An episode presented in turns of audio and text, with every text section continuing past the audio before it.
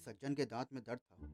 वो दांतों के डॉक्टर के पास पहुँचे और कंपाउंडर ने उनसे कहा, आप थोड़ी देर इंतज़ार करिए, डॉक्टर साहब अभी व्यस्त हैं। अभी अंदर से किसी मरीज़ के चिल्लाने का स्वर दिखाई, सुनाई पड़ा।